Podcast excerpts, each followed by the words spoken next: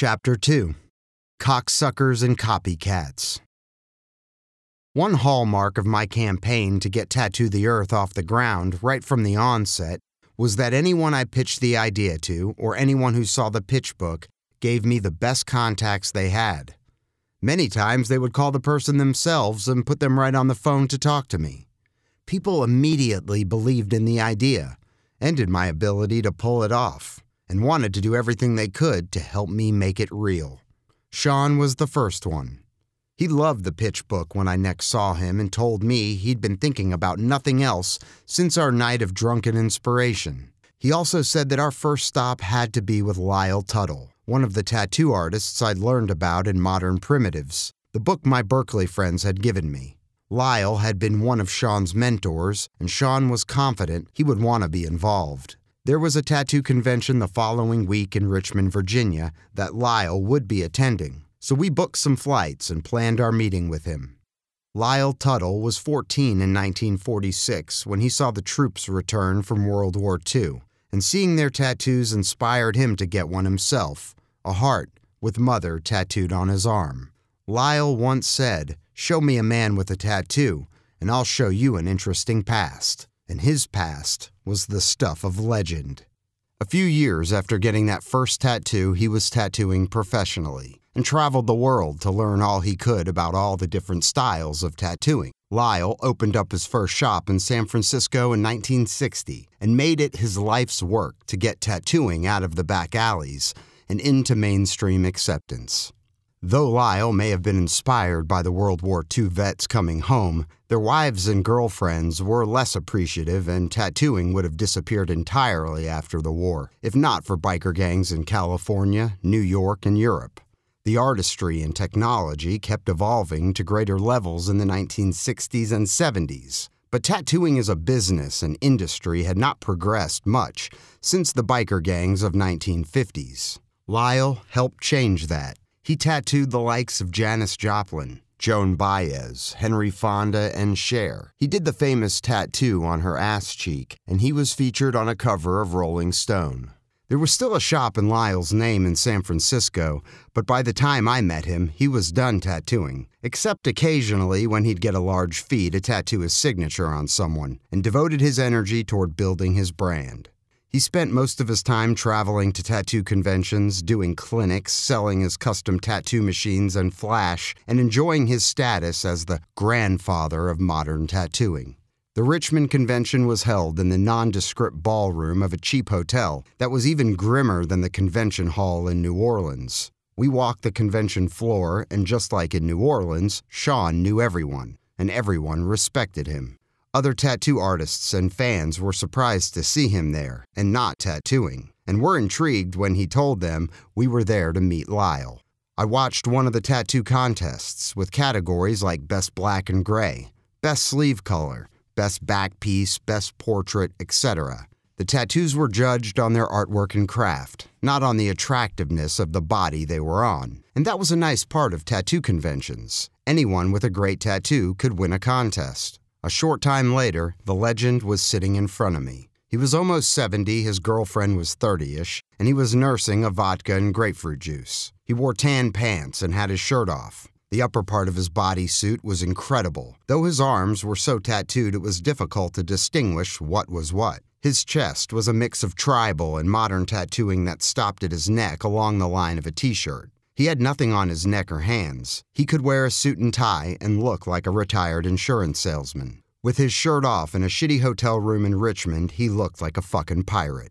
Lyle listened patiently while I told him about the idea, barely looking at the pitch book as he flipped through it. Other than an occasional snort, he looked at me with the excitement of a bored grandpa who is missing discount frozen yogurt night at the mall on account of me. I told him about my background, my work in music, my recent corporate work, and how much tattoos meant to me. I also told him about my first tattoo and my seeing his picture in Modern Primitives. I was naked compared to Lyle and Sean, and I got the sense Lyle thought I was a poser, someone who got a few tattoos and saw a way to make money. I could tell he was irritated right from the get go. I see this festival like a Woodstock for the body art generation, I told him. The connection between the tattoo artists, bands, and fans is powerful. forged in blood, ink, and music. That's one part. I also want to tie in museums and academia and mainstream sponsors to put tattooing in the forefront. Sean told him some of the artists we would want to have involved and how we would treat the artists like a band, and on the same level as the music. We would take tattooing out of hotel ballrooms and put it right in the middle of a massive cultural event. This is a natural continuation of the work you've been doing your entire life, I told him, and we want you to be a part of it. I'd been talking too long, verbally dancing for my life, and finally paused to light a joint and gauge his reaction. He stared at the pitch book for a while. You are completely full of shit, he bellowed. You think you'll get tattooists to work together? To put aside their egos for something created by an outsider? Well, I am full of shit, I shot back. I think you need to be full of shit to pull something like this off. And yes, I think we can unite the tattoo artists to work together with us. Tattoo artists are all cocksuckers and copycats, he barked at me, and that will never change. I could tell we were done, and Sean and I wrapped it up. We were prepared to give Lyle a piece of the tour if he joined us, but instead I gave him an ounce of some amazing pot as a tribute and thanked him for his time.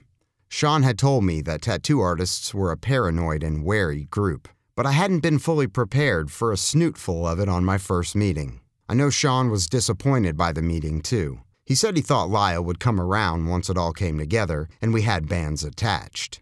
But Lyle was right. I had approached him too soon, before I knew what I was talking about. His skepticism did not deter me, but made clear that I needed to hone my narrative and prioritize the music part of the project. Sean was dejected when we got back to New York, so I gave him $5,000 as a show of confidence that he was my key guy. Sean and I were in total sync, and I didn't want him wavering. I dropped almost $30,000 in the first weeks after having the idea. I put a lawyer on retainer to put together contracts, including one for Sean, and hired another law firm to do trademarking. I bought a mid length black leather Calvin Klein jacket like the one De Niro wore in Mean Streets, a new laptop and cell phone, a pound of some mind blowing pot, all the things I would need to travel the world in pursuit of my goal.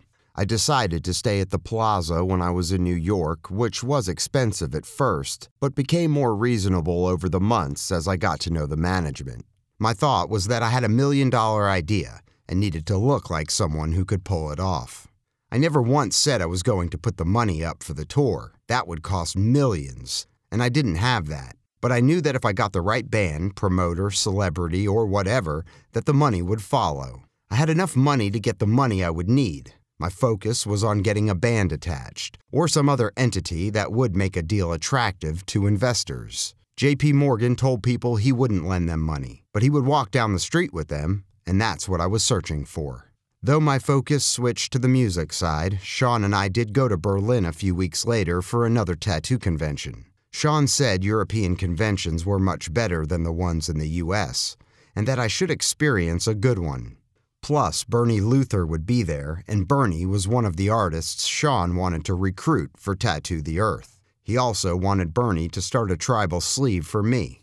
Bernie was from Austria and was part of a new wave of artists from Europe, including Filip Leu and Tintin, that had taken tattoo to another level. Bernie's freehand artistry, use of color, and fusing multiple styles into a single tattoo, like Japanese, tribal, and traditional tattoos juxtaposed on the skin so the styles don't clash but become something unique, had placed him at the top of the tattoo world. Going to hundreds of conventions on five continents had earned him the nickname Traveling Bernie, and Sean said a tattoo tour wouldn't be worth shit without Bernie on it.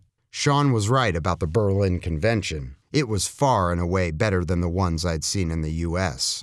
It was in an expo hall with many levels, and the quality and diversity of the vendors was at a whole other level. Some of the tattoo artists hailed from Japan and Borneo. There were bands playing, but in other parts of the complex, so the sound wasn't overwhelming. Hash smoke hung in the air, and the whole vibe was welcoming and conducive to lingering and exploring. Sean got some hand tattooing done on his knuckles. The tattooist used a small hammer and a stick with needles attached to it, and he would gently tap the stick into the skin to deposit the ink. The guy who did Sean's knuckles wanted to do mine, but I declined. I wanted to be able to wear a long sleeve shirt or suit and not be a tattooed person. Plus, I was certain I would stand in front of a judge again in my life, and I didn't want neck or hand tattoos influencing someone's impression of me. But the idea of hand tattooing intrigued me, and a few weeks later, I got the Japanese symbol for sparrow, Betsy's last name, hand poked into my arm by a tattooist using a stick with needles attached. It was actually less painful than getting tattooed by machine and quieter, and I wanted more of it. We met Bernie on the convention floor. He shared Lyle Tuttle's distrust of outsiders, but he was warmer and more expansive. Bernie was a skater kid who grew up on the streets of Vienna and London. He had long, unwashed brown hair and looked like a hippie. Bernie's shop was located in Vienna, but he traveled constantly to the farthest reaches of the planet. Bernie could fashion a bong out of anything an old can, just about any piece of fruit, or the earth itself. He'd once stopped on the side of a deserted highway and, using some water, made a bong in the dirt, like a sandcastle, and lied down next to it with a rolled up bill to get a hit of some hash. He told us he'd had a fire at his house in Mali, got his girlfriend and kid out safely, then ran back in to see what he could save. The house was engulfed, and he had no time. He thought about grabbing the $10,000 he had in cash or his tattoo designs, but decided to save his favorite pair of boots instead. They were cool boots, brown and beaten, the laces barely holding them together. I trusted Sean's judgment, and I gave Bernie my left arm without conditions. We got high all night while Bernie drew a tribal design on my arm with a Bic pen. The design incorporated a mix of tribal styles with geometric swirls and shapes that used open skin space to accentuate the design. In keeping with the black and white theme of the tribal pieces Sean did on me, Bernie used black, gray, and white ink, and then outlined the entire piece, filling in enough so it looked finished enough until I could see him the next time. He tattooed me right up until I had to leave for the airport. I hadn't slept for two days by then, and I was bleeding, sore, and catatonic on the flight home. Bernie had started an epic tattoo, and we had connected, but I could see that Lyle Tuttle was right. It was going to be hard to deal with tattoo artists. They were not interested in being handled or cajoled and would push back on anyone who tried. After our tattoo adventures in Richmond and Berlin, I switched gears and concentrated on the music for the tour. Through some business contacts, I was introduced to two lawyers. It's always helpful to start with lawyers. They know everyone, and they get off on making connections. The first one, a mildly successful entertainment attorney who was then producing a documentary on the Yiddish language called Our Maloshen, liked the idea and introduced me to his best contact, Don Kirshner. The two of us met for drinks at the Oak Bar in the plaza, and it was a mind fuck sitting across from him. In the 1950s and 1960s, Don Kirshner had been a key figure at the Brill Building Songwriting Club. He was the mastermind behind the Monkees and their TV show. In the 1970s, there were only a few places on TV to see live rock music, and Don Kirshner's rock concert was one of them. I let him know how much the show meant to me as a teenager. Scott, he told me with his distinctive New York accent, Tattoo the Earth isn't just an idea for a concert. You're talking about a whole industry here. He smiled as he looked through the pitch book. I absolutely love this, he said, and offered to help in any way he could, though the meeting ultimately went nowhere. Look at the big picture, Scott, he told me several times. It's a whole industry. I'd already envisioned spin off tattoo and retail shops, but after I met with him, I took it further, adding additional ideas to the pitch book to show the breadth and depth of the idea. I came up with an idea for a cartoon series called That Squad Tattooed Heroes Against Tyranny, about a group of inked superheroes whose tattoos come to life and help them fight evil in the universe. One character was a Jewish accountant whose portrait of his mother came to life and annoyed enemies into submission. I came up with a magazine called Ink Gun, a website called Tat Chat, a plexiglass tattoo booth with giant Lego like modules called Festipod that I designed to travel on the road. I made a miniature prototype in my basement using a Barbie doll to model as the tattoo artist. The second music business lawyer, Stuart Silfen, was infamous for his involvement in Woodstock and for his industry connections. I had been having people sign non disclosure agreements before I told them about the idea, and he laughed out loud when I said that. No one is going to steal this, he told me. It will be hard to pull this off. No one else is thinking about this right now, and even if they were, it doesn't matter. Talk to anyone who will listen. Anytime, anywhere. He chuckled as he leafed through the pitch book and kept saying how clever he thought it was. Irving would love this, he said a few times and offered to make a call on my behalf. Irving was Irving Azoff, who was at the time and still is one of the most powerful people in music. He managed the Eagles and at various times in his career was an agent, owned a record company and a music merchandising company, produced movies, ran Ticketmaster, and also ran Live Nation, the biggest concert promoter in the world. A few days later, I was on the phone with Azoff. He got the concept and wanted to hear more. A few weeks later, I was in Los Angeles to meet with him. I was feeling fantastic. The driver who picked me up at the airport listened to my pitch, anyone, anytime, anywhere, right? And told me how rich I was going to be. He said he saw lightning bolts in my eyes. As we drove, I saw a billboard for the new Rolling Stones live album, No Security, and it featured a woman covered in Sean's tattoos. A cosmic message from Sean, I thought, and I asked the car to stop at Tower Records so I could buy the CD. I stayed in a bungalow at the Beverly Hills Hotel, put the Stone CD and the player in the room, got Stone, made some calls, and got psyched up for the meeting with Azoff. By the time the last song, Out of Control, came on, volume on high, I was overcome with emotions, just as I had been the night I'd first thought of Tattoo the Earth. I was sobbing, singing, dancing, and genuflecting. Anyone who saw me and didn't know I was an atheist might have thought I was experiencing a religious conversion.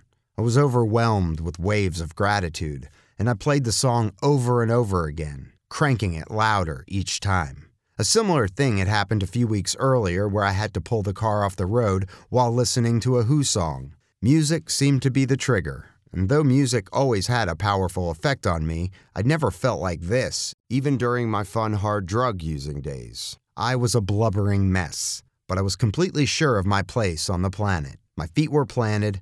I was grateful. All the different parts of me were coalescing the freak, the suit, the junkie, the carny, the writer, all of it. It did occur to me that I could be having a psychotic break of some kind. I'd read an article about the top life stressors a person can experience, and I'd experienced almost all of them in the previous two years. I'd suffered from depression my whole life. I see now it was the underlying foundation of my addiction, but it wasn't until I was in my early 30s that I found a shrink who broke it down for me. He said I had multiple levels of depression. I had a low grade depression since childhood that was like a mild hum constantly on in the background. I had an existential depression and an Eastern European darkness that formed my sensibility. This depression I liked. And lastly, I had a cyclical depression that affected me a few times a year and could lay me low for weeks on end.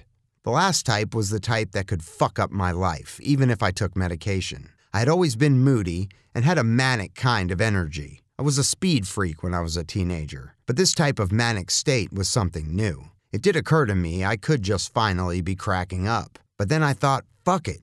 I could be losing it, but I was inspired. I was inspiring other people of note and substance, and no one was treating me like I was nuts. By the time I hit Azoff's office, though, I wasn't feeling it anymore. I was used to depression switching on and off, but I'd never gone from such a high to such a low so quickly. I could tell I wasn't connecting with him. I could remember every detail of the meeting, the surprising plainness of his waiting area, the memorabilia in his office, what he was wearing, and the way I was sunk into his chair but barely a word of our conversation. He got someone on the phone to inquire about the Red Hot Chili Peppers, then told me they weren't a functioning band at the time, which turned out to be false. I sat there feeling like a phony. It occurred to me that I was fucking chum. I hadn't put enough blood and guts into the project, and I wasn't at a level in the music business where I could just throw an idea out there and have it stick. I was an outsider, just like with tattooing, and I sensed the same wariness and defensiveness. Azoff said to give him some time to think about it. Betsy and I returned to LA a few weeks later, but Azoff couldn't meet with me. He did put me in touch with a top concert promoter, Concerts West, but they'd had a bad experience with tattooing at previous events and took a hard pass. After some promising meetings, I was back at the beginning, but I had learned a ton and realized I had to change the format. My original idea was for a three day festival like Woodstock, but a marketing research company I hired told me that those types of multi day festivals were going out of style. Despite the success of the Lollapalooza Festival, three day festivals were too risky because people were sleeping over, which is always dangerous. Riots broke out at Woodstock 1999, and weather could ruin the whole thing.